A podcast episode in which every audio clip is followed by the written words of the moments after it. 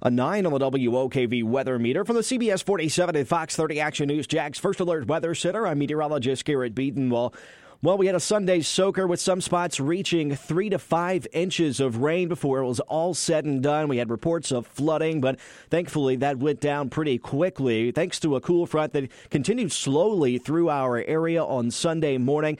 That has passed to our south now and stalled out over central Florida, leaving behind some drier air here across northeast Florida and a partly sunny sky. You'll notice the lower humidity today. You noticed it yesterday evening if you stepped outside.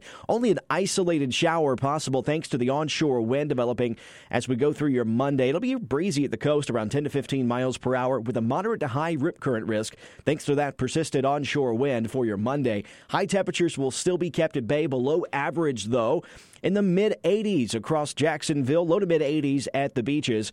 Will be mostly clear tonight. Overnight lows still doable down to the low 70s, near 70 well inland. And on your Tuesday, we inch that moisture back up. So a quick reprieve from the humidity on Monday, but we'll have it back on Tuesday as an area of low pressure in the Gulf of Mexico tries to push moisture back to our area, and also a warm front does as it lifts to the north in the remnants of that front that came through on Sunday. Uh, we'll be seeing that push some showers and thunderstorms into the area on Tuesday with highs still slightly below average in the upper 80s to near 90 degrees. Wednesday, that area of low pressure continues moving off into the southwest Atlantic. It could funnel in some onshore winds and some mostly cloudy conditions along the immediate coast with the periods of scattered rain and storms. We'll see highs in the mid to upper 80s to near 90 degrees well inland. Thursday and into Friday, a partly cloudy sky. We'll see scattered showers and storms, more typical summertime pattern, pushing inland with time with highs in the upper 80s to near 90 degrees.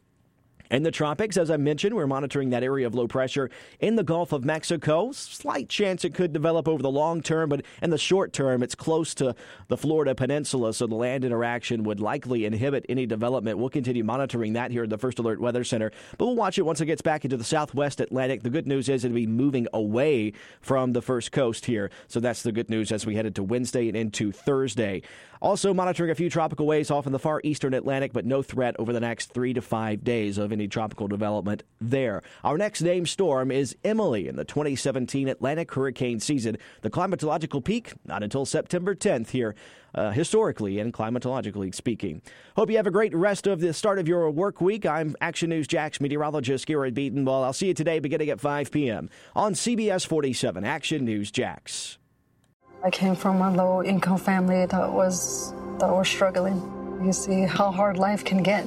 GCU became a part of my life because I don't want my family to fall back into that. I never thought education would take me this far. I'm still young. I still have a lot to do in my life and just want to get things done the way I want with a good education under me. I'm Stacy and Grand Canyon University helped me find my purpose.